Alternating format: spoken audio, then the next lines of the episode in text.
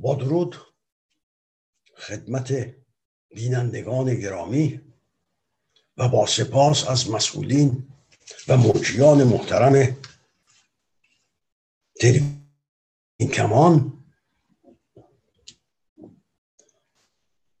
بخش پانزدهم گفتارم را در باره زندگانی کسوی ادامه می‌دهم. در بخش قبلی سخن به اینجا رسید که کسوی کتاب آذری یا زبان باستانی آذربایجان را نوشت و به دنبال آن مجامع علمی و اکادمی کسوی را به عضویت این مجامع پذیرفتند در کتاب در نشریه انگلیسی تایمز عراق چاپ شد به زبان انگلیسی و سپس به عضویت انجمن آسیایی همایونی انجمن جغرافیایی آسیایی انجمن آمریکایی پذیرفته شد. در همین جا بخشمون به پایان رسید. حالا به ادامهش میدم. در این مدت بیکاری که کسری در تهران داشت این مطالعات رو می‌کرد کتاب آذری رو مینوشت بیکار نبود کارهای اضافی زیادی دیگری هم انجام می‌داد. از جمله کارهایی که انجام داد در مورد لحجه های ایرانی که خودش نیم زبان میگه به بررسی برداخت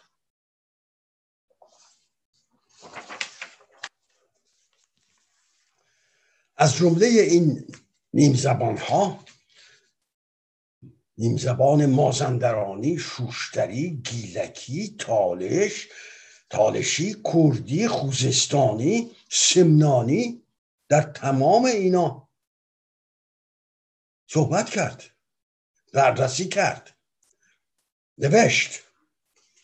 همچنین نیم زبان های دیگری چون سرخهی که دهیست در خار.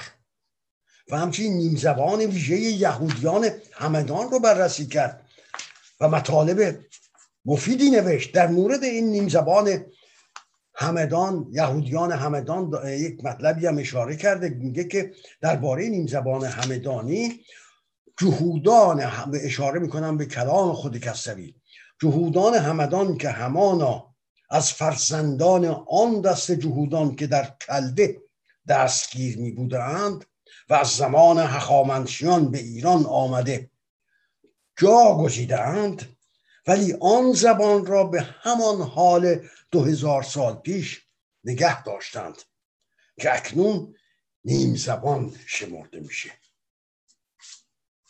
خب بنابراین متوجه شدیم که درباره نیم زبان ها هم که کار سنگین و بزرگی بود کسوی کار کرده و از اینجا به پایه زبانشناسی دست یافته.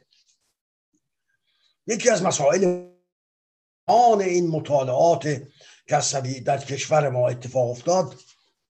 تقریر سلطنت از سلسله قاجار به سلسله پهلوی بود. یک اشاره تاریخی خیلی خلاصه باید عرض بکنم. در مجلس پنجم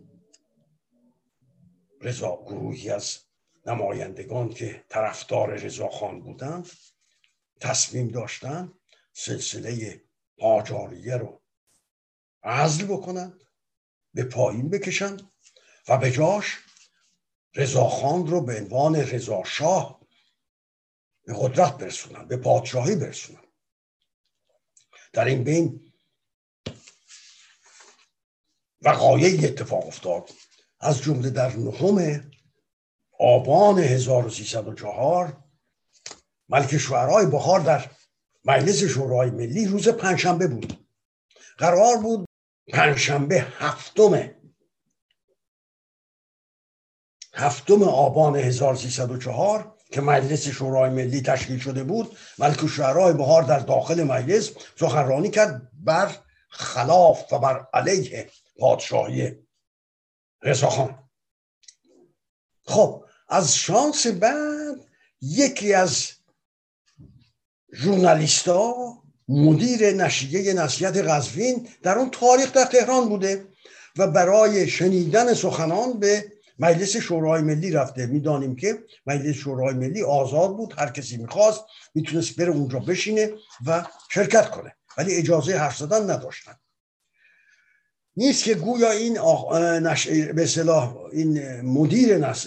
نصیحت قزوین قیافه و هیکلش خیلی شبیه بلکه شورای بهار بوده بهار هم بر علیه رضاخان حرف زده.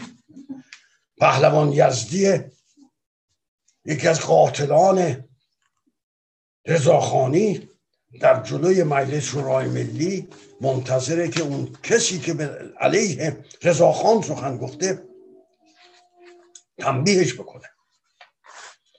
وقتی ملک شعرهای بهار می نویسه که من پس از سخنرانی رفتم در اتاقم نشستم سیگار روشن کردم.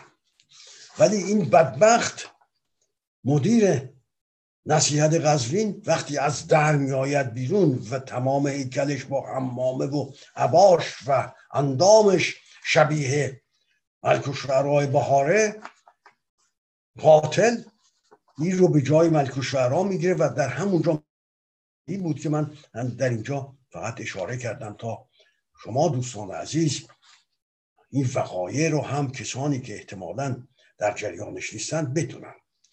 دو روز دیگه در نهم آبان روز شنبه ایبار پنج نفر از مشروط سازان من گفتم از اسامیشونو از افرادی که به خودشون جرأت می‌دادن به خودشون اجازه می‌دادن از نظر وجدانی نماینده مجلس بودن و لازم بود حرفشون را بزنند در مجلس پنجم آن روز بر علیه رضاخان جبهه گیری کردند که عبارت بود از مدرس مصدق تقیزاده یحیی دولت آبادی و حسین علا.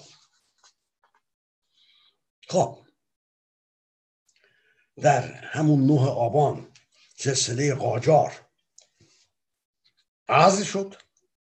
ماه آینده 15 آذر رضاخان به نام رضاشاه به سلطنت نشست. خب کسوی میگه که من درگیر گرفتاری ها بودم که صدای ترکیدن بمب را در توپ رو در حقیقت در سطح تهران شنیدم.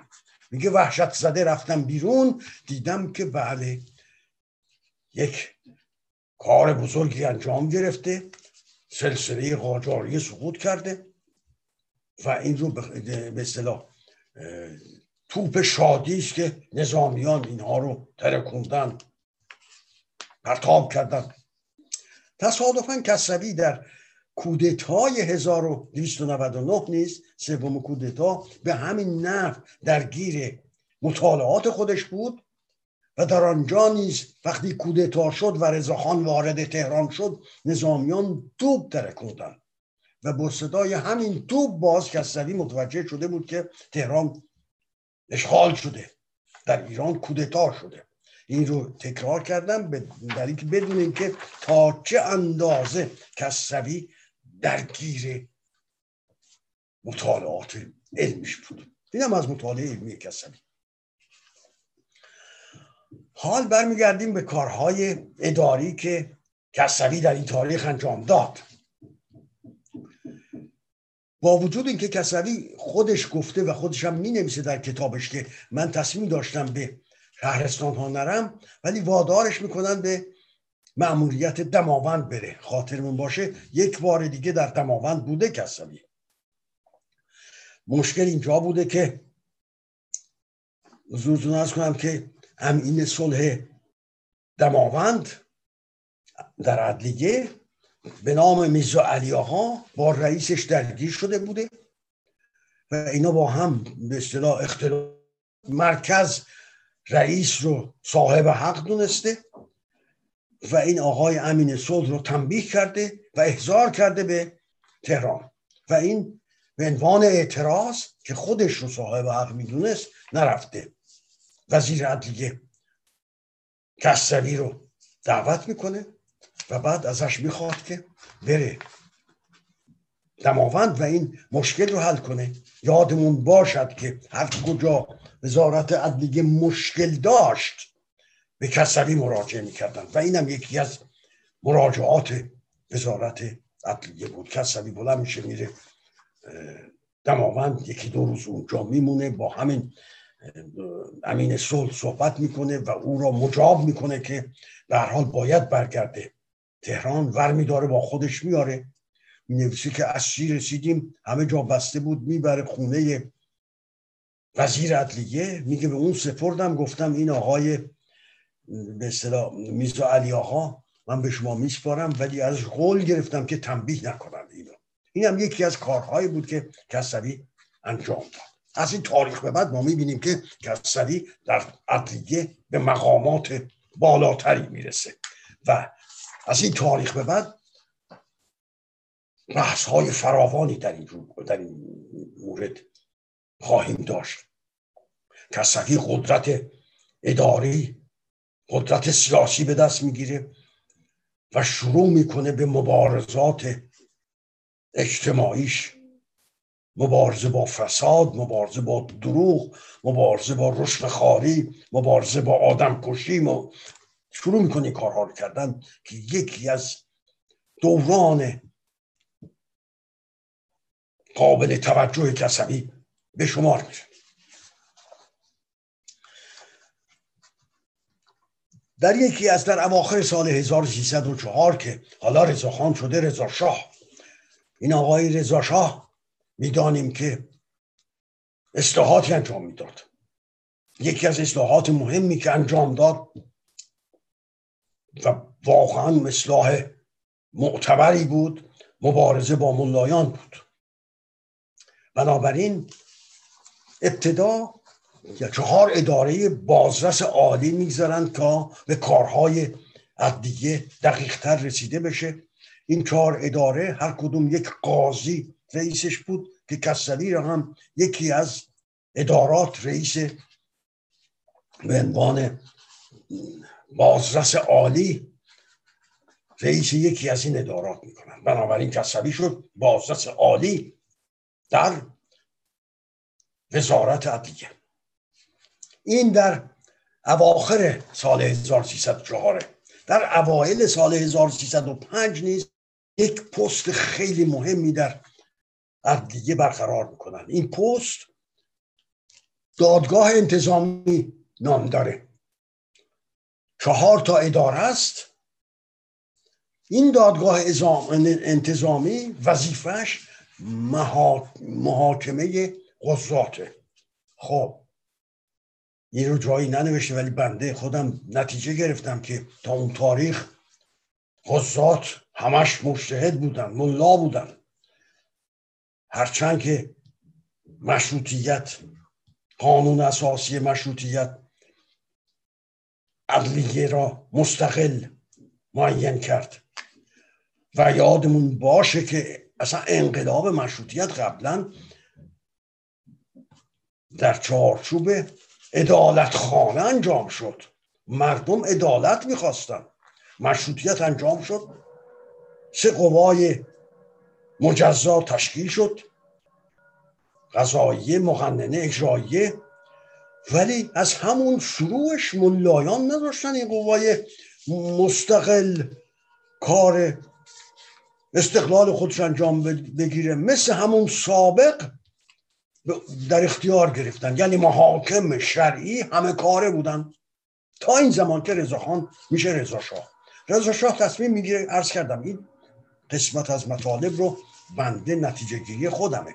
رضا شاه تصمیم می‌گیره که ملایان رو از لاقل ظاهرشون رو از عدلیه بذاره کنار و اینا رو بکشه پای محاکمه. وقتی کاری می‌کنن. و همین دلیل این چهار اداره دادگاه انتظامی رو برقرار کردند که یکی از رئیساش کسلی میشه.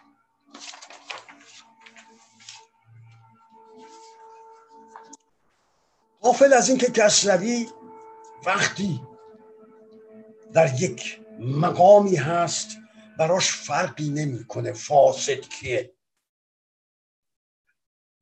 با فساد مبارزه می‌کنه. و متاسفانه فاسدان اکثرشون هم مقام بالایی دارند در مرتبه خیلی ای هستند. کسانی هستند که قدرت دارند و فسادم می‌کنن کسی جرات نمی‌کنه. در مقابلشون واسطه ولی این کسروی که وای میسته. کسروی میگه علا رغم نخست وزیری رضاشاه و بعد پادشاهی رضاشاه هنوز در عدلیه فساد فراوان بود. رشد گیری فراوان بود. حق کشی فراوان بود. از همون روزی که رسید شروع کرد با فساد با فاسدان مبارزه کردن. یکی از مسائلی که خودش من باب بیان کرده می نویسد که میزا محمود نامی که بازپرس مشهد بود و با کیسه پر از و با کیسه پر از آنجا بازگشته بود چهار پرونده فساد می داشت یکی از این پرونده ها چنین بود که دزد به نامی را که ژاندار پس از چند گاه دنبال کردن دستگیر گردانیده و به ادبیه آورده بود این پاسپورت شبانه او را به شهربانی نفرستاده و در ادبیه آزاد گذاشته بود. عین سخنان کسرویه و او یعنی این دوز کفش های سرایدار ادلیه را هم دزدیده و فرار کرده بود. و گمان بسیار می‌رفت که این از این دوز رشوه گرفته. میگه اینو گرفته بودن قرار بود که یکی از این روزها محاکمش بشه. سه نفر از این قضاتی که همین دستگاه انتظامی رو دادگاه انتظامی رو ریاست می‌کردن. سه نفرشون از جمله کسوی قرار میشه اینو محاکمه بکنن. کسوی میگه که ما ستایی تصمیم گرفتیم که این آدم رو باید از اهلیه اخراج کنیم ولی نشد. چرا نشد؟ میگه که همان روز دیدیم که معاون عدلیه که کفیل وزارت خانه نیز بود همین میزا محمود این که فاسده دزدی کرده از دزد رشوه گرفته. میزا محمود را پشت سر خودم داخته به دادگاه در آمد و سر پا رو به من کرد و با نیم خنده گفت آقای کسری به این میزا محمود خان کاری داده ایم و باید برود و منتظر تمام شدن پرونده هاست. آنها را یعنی پرونده ها را زودتر تمام کنید تا این به کارش برسد. غافل از اینکه کسری ما حاضر نیست باج بده. به مسئولان دیگه در سخنان بعدی هم در بخش های آینده هم خواهیم گفت که با چه کسانی افتاد؟ در افتاد کسری. کسوی ادامه میده که از فهوای کلام کفیل عدیه پیدا بود که نصف پولهای دزدی شده به وسیله میزا محمود را خودش گرفته. و لذا با قاطعیت به او جواب می‌دهد ولی باید به او کاری داده نشود یعنی اخراج بشه. کفیل که این جمله را میشنوه روی ترش کرده و برمیگرده. از دفتر کسوی برمیگرده. فردا که محاکمه شروع میشه اون دو تا قاضی دیگری که قرار بود دست جمعی تصمیم گرفته بودن که این فاسد رو عنصر فاسد رو از دیگه اخراج بکنن آنها خود که به اصطلاح یک درجه تنزیل مقام حکم میدن و بدین وسیله یک آدم فاسد رو بدون تنبیه میگذرانند خب در این تاریخ یک مطلبی اتفاق افتاده باز به نام عدلیه نوین. ارز کردم رضاخان کارهای اصلاحات خودش رو انجام داده خیلی کارهای اصلاحی کرده. انصافا و یکی از این کارها عدلیه نوین. هر چند که کسبی به عنوان عضوی از این عدلیه نوین انتقادات فراوانی کرده از همون خود داور.